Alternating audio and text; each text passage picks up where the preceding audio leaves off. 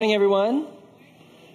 It's good to be here with you all. My name's Tim Greeno. I'm one of the pastors here at Walnut Creek. Uh, if you're visiting us this morning, I want to say welcome to you. It's good to have you here. We always love to have visitors. Uh, and, and what we tell people when they visit is make the most of your time here. Okay? Get to know a few folks. Find out how you can take some steps forward in connecting in the church. One thing you can do is just stop by the Welcome Center on your way out of church this morning and say hello. Find out uh, how you can uh, connect further in the church body. And I wanted to, to mention uh, also this morning, for those of you who are newer or visiting this morning, uh, today we are starting five weeks where we will not have our normal kids classes up and running. So there's a few extra eyeballs looking at me this morning. Um, but we also are missing a lot of our middle school and high schoolers. They've got a retreat this weekend that they're just getting back from. Uh, so next week we'll probably really notice it. Uh, but we're going to have our students in here with us for the next five weeks, and we're excited about that. That'll be uh, a lot of fun.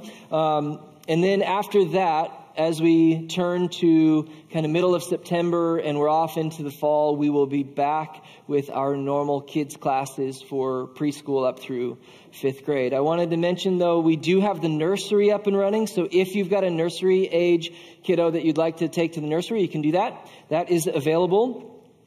Um, and then also, if if you have uh, younger kids who are maybe having a little bit of a tough time uh, hanging in there through the message, I will try my best to be entertaining today. However, uh, having five kids myself, I know how it can go. So, if you need to step out, uh, feel free to do that. The messages are going to be piped through the speakers up in the, the entryway there. So you can just step out for a few minutes, stay connected to the message, and when you uh, are able to, you can return back. And that can be a good way to love your neighbor. Um, so definitely be, uh, don't, don't be afraid to utilize that option. And if you happen to see me running out those double doors with a cute little blondie or a redhead in my arms, you, I'm just going to keep on going, uh, but you know where I'm headed. Okay? We'll get through it together. It'll be great. So, uh, we're going to tackle Genesis chapter 21 together today, uh, the, the back half of it at least. And this is an excellent passage. I'm excited for it. Uh, we're going to get our time started in the Word. We'll read through the text and then we'll pray for a few minutes together. So if you've got a Bible, get it out, get it open to Genesis chapter 21.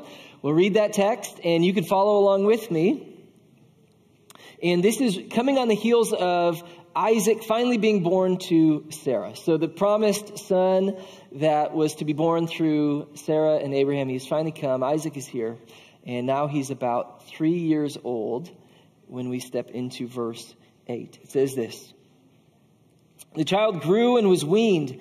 And Abraham held a feast on the day that Isaac was weaned or stopped nursing. But Sarah saw the son mocking the one that Hagar the Egyptian had borne to Abraham, meaning Ishmael. So she said to Abraham, Drive out this slave and her son, for the son of this slave will not be a co heir with my son, Isaac. Now, this was a very difficult thing for Abraham because of his son, but God said to Abraham, Do not be concerned about the boy and your slave. Whatever Sarah says to you, listen to her, because your offspring will be traced through Isaac. But I will also make a nation of the slave's son, because he is your offspring. Early in the morning, Abraham got up, took bread and a water skin, put them on Hagar's shoulders, and sent her away, uh, and the boy away. She left and wandered in the wilderness of Beersheba. When the water in the skin was gone, she left the boy under one of the bushes, and then she went and sat down nearby, about a bow shot away, for she said, I can't bear to watch this boy die. So she sat nearby, and she wept loudly. But God heard the voice of the boy, and the angel of God called to Hagar from heaven and said to her, What is wrong, Hagar? Don't be afraid, for God has heard the voice of the boy from the place where he is. Get up. Help the boy up. Support him, for I will make him a great nation. And then God opened her eyes, and she saw a well of water. She went and filled the water skin and gave the boy a drink. God was with the boy, and he grew. He settled in the wilderness and he became an archer. He settled in the wilderness of Paran and his mother got a wife for him from the land of Egypt. Good work, Mom. At that time, Abimelech, accompanied by Phicol, the commander of his army, said to Abraham, God is with you in everything you do. Swear to me by God, here and now, that you will not break an agreement with me or my children and descendants. As I have been loyal to you, so you will be loyal to me and to the country where you are a foreign resident. And Abraham said, I swear it. But Abraham complained to Abimelech because of the water well that Abimelech's servants had seized. Abimelech replied, I don't know who did this. You didn't report anything to me, so I had not heard about it until today. So Abraham took sheep and cattle. He gave them to Abimelech, and the two of them made a covenant. Abraham separated seven ewe lambs from the flock. And Abimelech said to Abraham, Why have you separated these seven ewe lambs? He replied, You are to accept the seven lambs from my hand, so that this act will serve as a witness that I dug this well. Therefore, that place was called Beersheba, because it was there that the two of them swore an oath. And after they had made a covenant at Beersheba, Abimelech and Phicol, the commander of his army, left and returned to the land of the Philistines. Abraham planted a tamarisk tree in Beersheba, and there he called on the name of Yahweh, the everlasting God. And Abraham lived as a foreigner in the land of the Philistines for many days. It's the text we're going to be in today. It's a wonderful text. Uh, but before we jump in and study it together, I'm going to invite you to pray and to pray with one another for just a few minutes here. And one thing that we do pretty much every week, if you're, if you're newer with us, this is something we do just about every week. We just take a couple of minutes, turn to a neighbor, put our heads together, and pray. And pray for one another. And, and there's two things I want you to be praying for today. Number one, you can be praying that we would enjoy our time in worship together this morning. Okay, number one thing we do when we gather together on Sunday mornings is we enjoy worship of the Lord. We receive from God. So we can be lifting each other up in that. And then also, I want you to pray for our students who are with us this morning. A lot of these students, they are in the service today, perhaps for the first time, and they get to just witness and experience mom and dad worshiping Jesus with them. And so we can be praying that their hearts would be encouraged in the Lord and that they would understand uh, God's truth just a little bit more as they worship alongside us today in that. Okay? So let's pray for a couple minutes, then I'll jump in and pray with everybody, and then we'll be on our way in the text. And Marks, get set,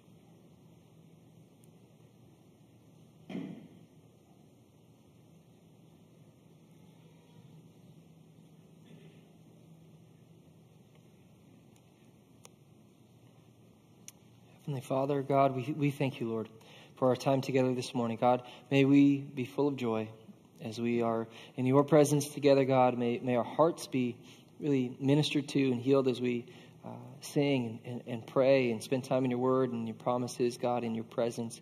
Lord, I pray for our students with us. Lord, just encourage their hearts this morning, God. Help them to um, know you better, God. And I pray, Lord, that God, you would teach us through your word in a way that lifts us up, God. And we need that. We need your encouragement. We need it today. In Jesus' name we pray. Amen.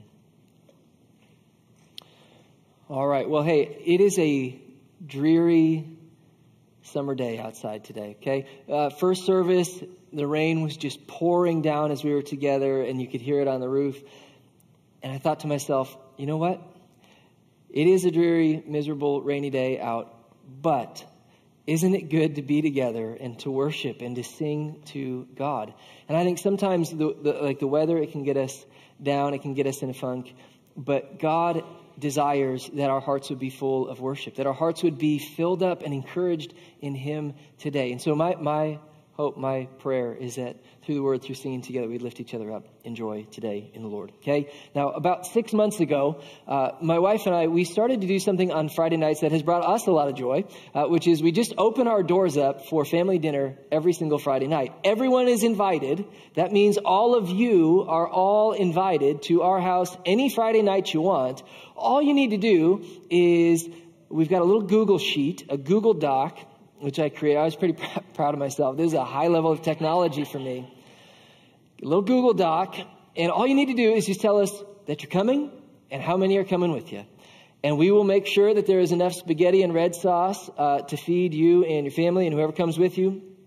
It's very laid back. It's very informal. Literally, all we do, I set out a bigger garbage can than usual and we open our doors. And the hope is that we can spend just a little bit of time in the Word together, a little bit of time in prayer together, uh, but most of our time is just spent in good, intentional conversations with one another. We have a lot of fun. Uh, our kids have a lot of fun with it. The kids are always just kind of running around all over the place. And it's a wonderful time. But like I said, we, we spend a lot of our time just in conversation. And a couple of weeks ago, I had a very interesting conversation with somebody across the island uh, at my kitchen. And what they explained to me was that the world is actually uh, in process of being taken over by a robot. And this robot, it's an incredible robot. It can do anything that you ask him to do. And his name is uh, Chat GPT, or as my wife calls him, Chad GT. Now, uh, most of you, for most of you, like Chad GT probably isn't breaking news, but for me, a couple weeks ago, my mind was blown. I thought, what in the world are you talking about? Like you just ask it to do something and then it does it. You tell it to like write a sermon and it does it, which like surprising. So far, hasn't Chat GPT done a great? No, I'm just kidding. I'm messing with you. but my son, he was he was like really pumped up about it because apparently he'd been sitting on this one for a while. He was hoping to have a song written about a bubblegum mustache. And as soon as we found out about, you know, when you blow a bubble and then it sticks on your lip and you get the dirt accumulate. Okay, so as soon as he heard about Chad GT, he wanted it to write a song about a bubblegum mustache. And I'll tell you what, Chad G- GT knows how to write a good song. Uh, it came back within moments of being asked with a song that was like, like Justin Bieber level poetry. I'll just say that. It was amazing. Technology is wild. I don't understand a lick of it, uh, but it is an incredible thing. And it got me thinking the other day I wonder if ChatGT could produce a recipe for truth serum. Now, I know that it might sound far fetched, but I thought, you know, from my vantage point, the seat that I sit in, what I've noticed is that a lot of problems in life stem from the fact that the world is full of lies and deception. Okay? Now, yes, we tell lies to one another, deceive one another. But I think probably the bigger problem is the lies we tell ourselves and the deception where we pull the wool over our own eyes. And so, what I want you to do this morning is to go ahead and imagine with me uh, that ChatGT has, in fact, produced for us a very special batch of truth serum. And you can go ahead and you can inject your neighbor with truth serum if you'd like. Okay? And with that truth serum flowing through the veins, I want you to answer a couple of questions for me this morning. And you don't have to say it out loud, you can just write it in your notes. But question number one is this I want you to rate your life on a scale of 1 to 10. Just think about it. Rate your life on a scale of 1 to 10. You don't have to go crazy. Actually, I think it's helpful just to gut instinct. Everything that kind of comes with your life, the total package, how would you rate your life? One couldn't get any worse, 10 couldn't get any better. And remember, Chad GT has produced for us that very special truth serum. No deceiving ourselves this morning. How would you rate your life? Think about your, your job, your boss, your, your, your meetings, your marriage, your kids, sickness, health, all of it. Total package. And then answer this what would make it better? What is it that would take it from a 5 to a 6? Or from an 8 to a 9? From a 1 to a 2? Or perhaps it's, it's easier to think about it this way what prevents it from being a 10? What stands in the way? Don't hyper spiritualize it. Don't overthink it. Just let that truth serum do its thing. Now, I want you to tuck that away in your back pocket. We're going to come back to that later. But for now, we're going to turn to our passage. And you see, the passage that we're in this morning, what it does is it shines a little spotlight right on the human heart. And it gets right at the center of this question. As I've meditated on this text for the last several weeks, this is the question that keeps rising to the surface. Okay? What is it that can satisfy a human heart? What can actually satisfy a human heart? You ever thought about that before? What is it that can actually fully satisfy a human heart? And like I said, our passage today, it gets us right to the center of that very question. And I want us to walk through this text, first of all, just by way of summary. We're going to walk rather quickly through kind of the big picture of the text, through a summary of it, and then we're going to come back and we're going to zoom in on the drama that sits inside of this passage. And as we do that, there's going to be this giant spotlight that shines down on the human heart and, and helps us to explore that question. What is it that can satisfy the human heart? Or to borrow Cole's analogy from last week, here's what we're going to do. We're, first, we're going to see the whole puzzle and then we're going to zoom in on one little tiny puzzle piece. Okay? And the whole puzzle, the big picture of the text, it's split into two parts. And those two parts both have to do with jealousy. There's a lot of jealousy going on in Genesis chapter 1. It is a jealous mom and a jealous king. A lot of jealousy in Genesis 21. And, and it starts with a jealous mom, okay? And I, I want you to get the right idea of the kind of jealousy that we're dealing with as we look at this jealous mom. This is not the kind of jealousy that's like that sweet jealousy of the Lord, where he's like jealous for us. Uh, this is the kind of jealousy that ends up on Dateline with dead people, okay? Has anybody ever watched an episode of Dateline? Anyone? Thank you. Okay. Now, if you've seen an episode of Dateline, you've seen all of them because it's always the same plot. Somebody is sleeping with somebody they shouldn't be. Jealousy awakens and someone ends up dead. That's like every Dateline ever. This is the exact type of jealousy that is pouring forth from the heart of Sarah in our passage. And this is what the, the, the text tells us about the jealousy of Sarah. And what we've got to bear in mind, okay, if you were thinking to yourself, as I read Genesis 21, if you were thinking to yourself, I don't remember this passage. Do you know why that is? It's because it sits in between Isaac being born, the promised son of God finally here, and then Isaac being brought up to the mountain to be sacrificed. Okay, like two of the most memorable, meaningful passages in all of the scriptures. You have this right in between it. Okay, and in this text, it's right on the heels of the birth of Isaac. Isaac is about three years old and he is being weaned, meaning he's coming off of being nursed. He's about three years old at this time.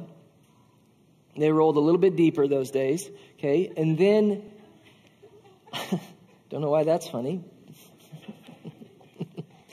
but what's happening uh, so Isaac is being weaned, and, and Ishmael is about 15 or 16 years old. Okay? So Isaac's like three, his half brother Ishmael is like 15 or 16. Okay? And it says this in verse 8 The child grew and was weaned, and Abraham held a great feast on the day that Isaac was weaned. But Sarah saw the son mocking, the, the one that Hagar the Egyptian had borne to Abraham. If you remember, Hagar the Egyptian was the slave of Abraham and, and Sarah. Abraham and Sarah could not have a child, but God had promised them a child. They took matters into their own hands. At Sarah's prompting, Abraham gets together with Hagar, and they have a son named Ishmael. That is the son, now 15 or 16 years old, who is mocking little Isaac, little three year old Isaac. So, Sarah sees the mocking, and she said to Abraham, Drive out this slave with her son, for the son of this slave will not be a co heir with my son. So here's 93 year old Sarah. She's finally done nursing, which I'm sure felt like quite the relief and they have this huge feast for her son Isaac. It's supposed to be such a wonderful celebration. Like her eyes should be locked on her beautiful, chunky little boy. Just think, what a sweet gift from God. What, what a promised treasure from God. But they're not. She, she doesn't even see her son Isaac. She, all she sees is Ishmael and he's mocking. And she's fuming. 15, 16 years down the road, there is still that jealous heat inside of her, fuming. And she says to Abraham, her husband, Get rid of these people. Get rid of these awful people. Send them away. I don't care what happens to them. Throw them out into the wilderness. If they die, they die. Get rid of them. And Abraham, he's got a pickle on his hands because this is his son. Ishmael is his son. But it's like he's got to choose between son and wife. And Abraham goes to the Lord. He ends up sending them away, as Sarah requests. He sends away Hagar and Ishmael, and they go out in the wilderness, presumably to die. As a result of Sarah's bitter jealousy. This is a jealous mom. Okay, but Sarah is not the only one who's a little bit jelly in this story you also have a jealous king, a very jealous king. And that jealous king is our boy Abimelech from chapter 20. You remember chapter 20, we get introduced to Abimelech here in chapter 21. He's back and he is jealous of the way that God is seemingly always with Abraham and always blessing Abraham. And he says to himself, I want in on that. whatever it is that has caused God to be with you, I see it and I want that. And so he comes to pay a visit to Abraham. And in verse 22, this is what Abimelech says to Abraham. At that time, Abimelech, accompanied by Phicol, the commander of his army, said to Abraham, God is with you in everything you do. So swear to me by God here and now that you will not break an agreement with me or with my children and descendants. As I have been loyal to you, so you will be loyal to me and to the country where you are a foreign resident. And Abraham said, I swear it. He makes this very strange alliance. If you think about it, the, the father of the Jews, Abraham, he makes this very strange alliance with Abimelech, king of the land of the Philistines. And Abimelech, he was moved to this alliance because of the fact that he saw the ways that God blessed Abraham and he wanted in on that. And he brought with him his muscle his commander, his, his right hand man, Phicol, and whether uh, Abraham was coerced into it or not, we see that he makes this, this treaty, this alliance. And I think there's a lot that we could linger on within that alliance, but that's not where we're going to spend our time today. Okay, the, the, the rest of chapter 21, it, it focuses on some of the details and finer points of that alliance. But that's not where we're going to linger in the text today. Where I want to linger in the text today is where I think the drama really sits in the passage, and I think where that spotlight on the human heart really shines, which is the situation with Sarah, with Hagar, with Ishmael, and with Abraham and Isaac. And what I would like to do is to briefly read back through that portion of the text and then give you three observations from the text. And through that, I believe we will learn a lot about the human heart. So, verse 8, I'm just going to read 8 through 21. It says this The child grew and was weaned, and Abraham held a great feast on the day that Isaac was weaned. But Sarah saw the son mocking, the one that Hagar the Egyptian had borne to Abraham. So she said to Abraham, Drive out the slave and her son, for the son of this slave will not be co heir with my son Isaac. Look what this does to Abraham. This was a very difficult thing for Abraham because of his son. But God said to Abraham, Do not be concerned about the boy and your slave. Whatever Sarah says to you, listen to her, because your offspring will be traced through Isaac. But I will also make a nation of the slave's son, because he is your offspring. Early in the morning, Abraham got up. He took bread and a water skin. He put them on Hagar's shoulders, and he sent her and the boy away. She left and wandered in the wilderness of Beersheba. When the water in the skin was gone, she left the boy under one of the bushes, and then she went and she sat down nearby, about a bow shot away, for she said, I can't bear to watch the boy die. So she sat nearby and she wept loudly. But God heard the boy crying. He heard the voice of the boy, and the angel of God called to Hagar from heaven and said to her, What's wrong, Hagar? Don't be afraid. For God has heard the voice of this boy from the place where he is. Get up, help the boy, and support him, for I will make him a great nation. And then God opened up her eyes, and she saw a well of water. So she went and filled the water skin and gave the boy a drink. And God was with the boy, and he grew. He settled in the wilderness, and he became an archer. He settled in the wilderness of Paran, and his mother got a wife for him from the land of Egypt. So I said, I want to give you three observations. And what I'm going to do is I'm going to work backwards through our text, okay? And there's three things that I want to point out, and they're all going to teach us something about the human heart and what it is that can satisfy human heart. So, observation number one in our text is this Hagar had intense trouble, but God satisfied Hagar by his presence and promise. Hagar had incredible trouble and pain, suffering. But God satisfied Hagar by his presence and his promise. And, and, and, do you know why it is that Hagar had great trouble? Suffering. Well, it's obvious. It is because she was sinned against by Sarah. Was because of that bitter jealousy in the heart of Sarah. She was sinned against kicked out of her home of 16 years. Sarah has Abraham kick out Hagar and Ishmael with nothing but a little piece of bread, a little bit of water to go wander in the wilderness until they die. You know what they have in the wilderness there? Nothing. They have no money. They, they, they don't have a roof over their heads. They don't have a home. They have no retirement account. They have no future. I mean, I, I, want you to honestly put yourself in their shoes. That's pretty hard to do. It's pretty hard for us to even imagine what this would be like. But think about it. Think about being kicked out with absolutely nothing. They don't know where their next drink of water is going to come from. They don't know where their next meal is going to come from. They have no one to protect them. They're out in the wilderness all alone. You talk about a stressful situation. And see, it's not just that they're facing death immediately. Like, yes, that is true. But, like, what if they survive? What are they going to do?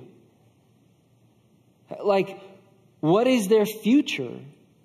They have no inheritance. They have no person to look after them. I mean, think 10, 20, 30 years down the road. Where do they go? Even if they live, they've lost everything, all because Sarah has decided to be a jealous psychopath. And at the same time, though, they didn't have nothing. And this is important to realize. They did not have nothing. They had God's presence and His promise. Now that was it. That was all they had. in a very literal sense. But they did have God's presence and promise. God heard the boy. He heard this boy crying out to God, and he comes to Hagar and he comforts her, and he says this Think about the comfort of these words from your heavenly Father. Don't be afraid. They're all alone in the wilderness with absolutely nothing, and God says, Don't be afraid. I am with you.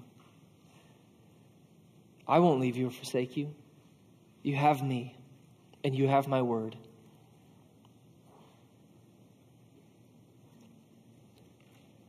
And that is enough.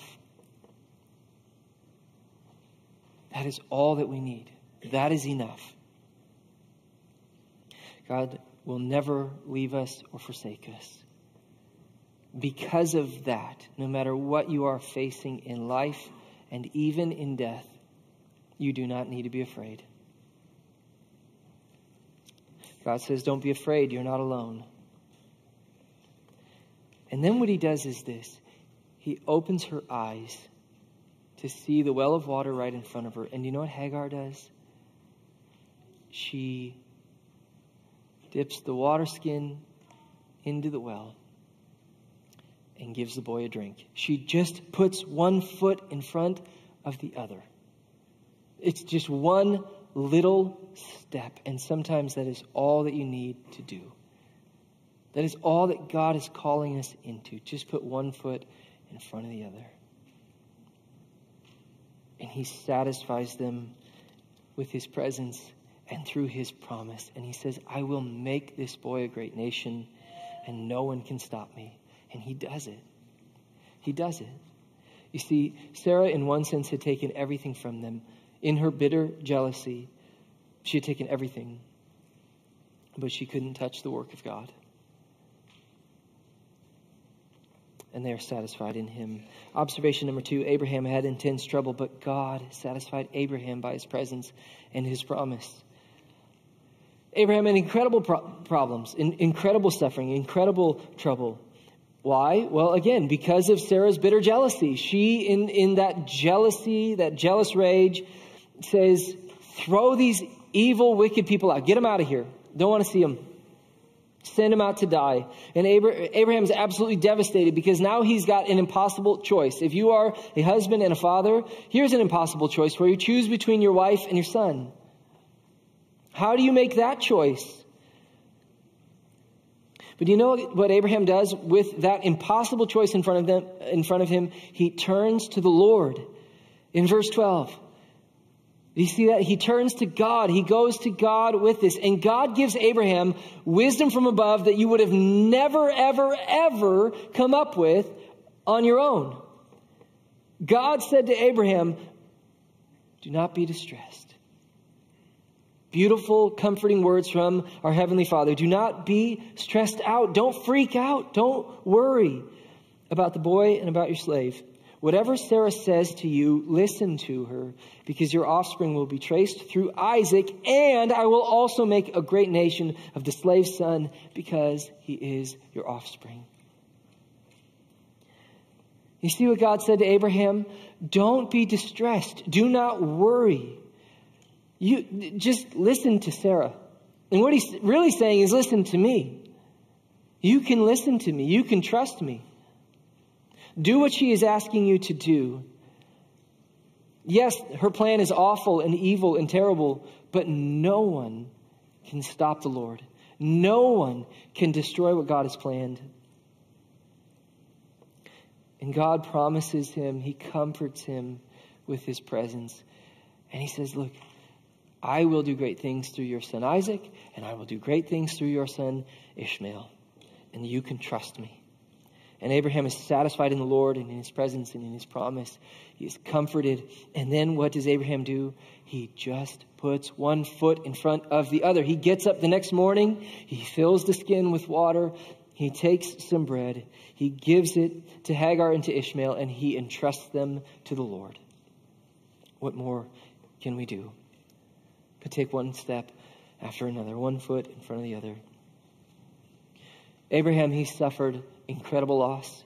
He lost his son Ishmael because of the jealousy of Sarah. He lost his, the, the mother of his son. But he has not lost the Lord. God's promise, God's presence. He was satisfied in that.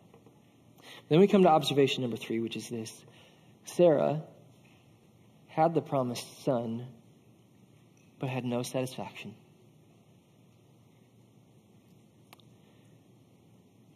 She had what she had longed for, what God had promised for so many years, and yet she has no satisfaction.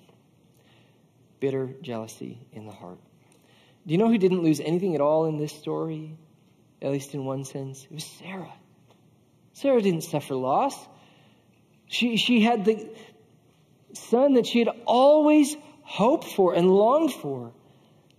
She waited her whole life to experience the joy of pregnancy. And, and she finally had it. She waited her whole life to experience the joy of, of holding a precious son in her own arms and nursing him. And she finally had it. And here she is at this beautiful celebration, wonderful feast for her son, Isaac. She's got everything she could ever want. She has incredible wealth. I mean, remember that. She has incredible wealth, stability, prosperity. She has a God fearing husband who actually loves the Lord. She has a beautiful son. And yet she has no joy. She is empty. And what she does is she lashes out at those around her, hurting everyone around her. And it's like she's just trying to figure out how do I make this pain in my heart stop? How do I find joy? But everywhere she turns, she's looking in the wrong place. And despite the fact that she literally has everything that she has asked for, and she has the very son that God had promised her, she still does not have joy when we zoom in on this part of her story. And what Sarah does not seem to have, what seems to be missing in her heart, is the presence of God. I mean, that is the thing that stands out to me above everything else in this passage. When you look at it, what is missing is just any interaction with God Himself. She is missing the presence of God. She has the promised son, but she's missing the promised giver. Cole talked about this last week. It's, it's not what God promises that brings us joy. It, it is the fact that He has promised Himself that He is with us. And there is only one place that the human heart can find its joy and satisfaction, and that is in the presence of God in the presence and in the promises of God Himself. Sarah had no joy in the Lord because she missed God's presence. Now, here's what I want to tell you as your pastor, okay? And I think that this might be a little bit painful to hear, but know that it comes from much, much love in a lot of years spent side by side along, alongside you guys. Okay, I, I've been pastoring here at the Heights for the last five years, but walking alongside the Lord with many of you for a whole lot longer than that. And if I could share one great concern that I have with us as a church, here it is. I am concerned that our greatest weakness is a lack of joyful worship in the presence of God.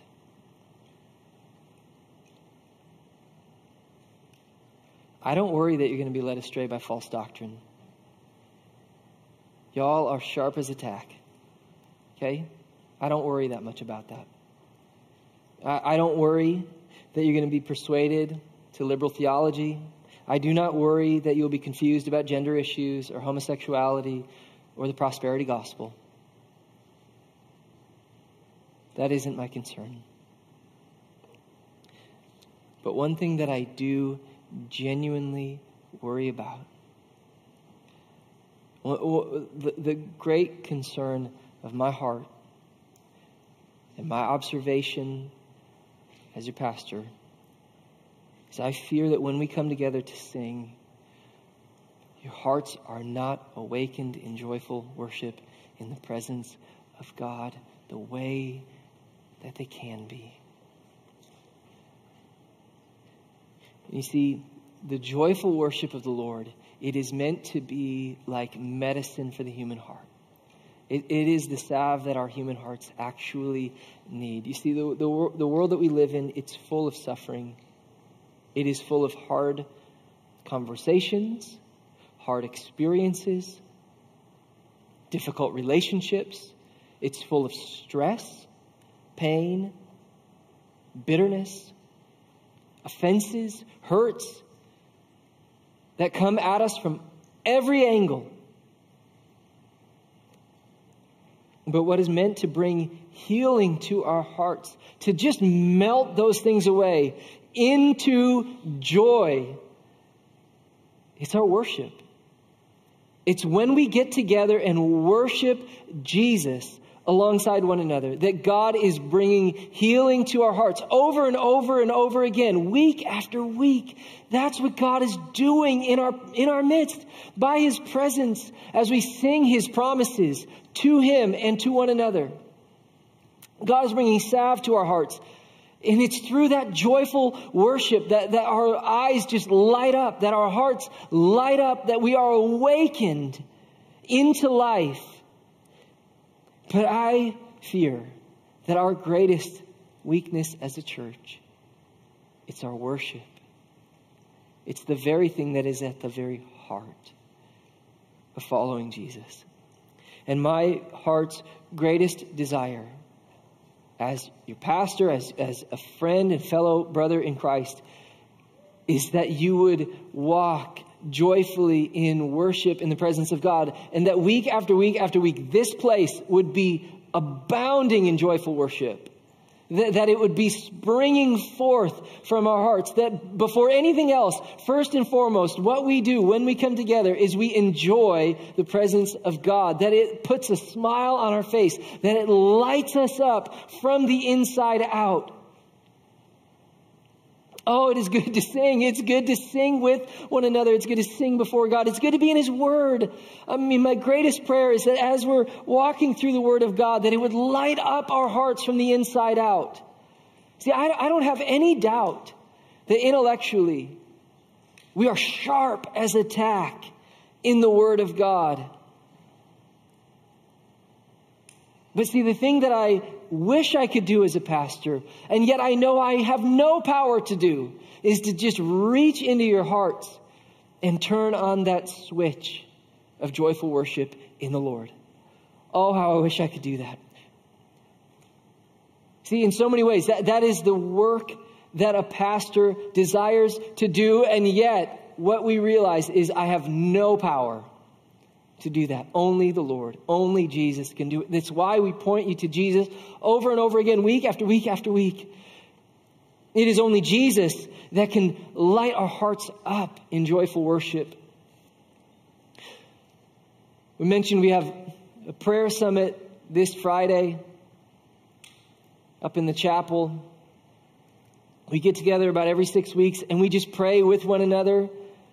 It is such a joyful time a joyful time to sing and to pray with one another.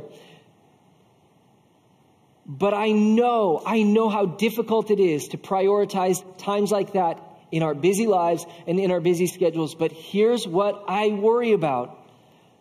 I worry that those times are not prioritized by many of our people because what they see is just another thing on the schedule. It's just one more thing to do in a very busy life full of things to do. And it's not to say, hey, we're going to start taking attendance and, and, you better be there or be square. That's not it at all. But what I'm saying is, I worry that the reason certain things are not a priority is because we don't experience the joyful worship of God when we do come together. It's like there's a haze, there's a fog. See, I, have known some of you for the last 19 years we've followed Christ alongside each other. Some of us have gone to school together. came to Christ around the same time, have been following Jesus for a long time, I love you dearly. I love you dearly. I do not want you to walk in a spiritual haze or a fog. I want you to know the joy of the Lord. That every time we come together on a Friday night and pray, that every time we step into this home together and we sing and we're in the Word, that you just abound in joyful worship. That it's, it's not a duty or a task or an obligation. It's a place where life abounds. And when people from the outside step inside, the thing that they're overwhelmed with more than anything else, it's not first your theology, it's not first your strategy, it's not first your organization or your excellence. It's that this is a house of worship. What brought Jesus to such incredible passion as he drove out the, the, the, money exchangers and flipped over their tables in the temple? He said, This is to be a house of worship. And may there be joyful worship in this house. What we're going to do is I'm going to close here in prayer, and then we're going to sing together. And I would just encourage you sing joyfully. Sing joyfully in the Lord. Rejoice in the truth of the grace, forgiveness, and salvation that we have through Jesus Christ. And then we're going to take communion together and spend a few minutes just remembering why it is that we are all here in the first place, how it is that us sinners find ourselves in such abundant grace in the first place. Okay, let me pray, then we'll sing, and then we'll commune together. Heavenly Father, we thank you, Lord Jesus. There is a reason we sing today, Lord, and that reason it is the death and resurrection of Jesus Christ. That we we are forgiven. We have a promised eternity that could not be better if we scripted it ourselves, Lord. There is nothing better than what you have promised for all of eternity, which is your presence. God, we get to be with you even with one another, God, for all of eternity, Lord. And there's nothing that can satisfy the human heart. Lord, we, we see in your word, God, even if we were to get everything that we ever asked for, God, the things that, that we hope for most in the world, Lord, our hearts would still not be full of joy if we didn't have you. And Lord, we have you this morning. We couldn't have any more of you if we tried, God. You are fully here with us today, Lord. May we rejoice in your presence. God, in your promises, Lord, and, and most of all, in the salvation that comes through Jesus Christ. God, help us to worship. Lead us in worship, God, and we pray it all in Jesus' name. Amen.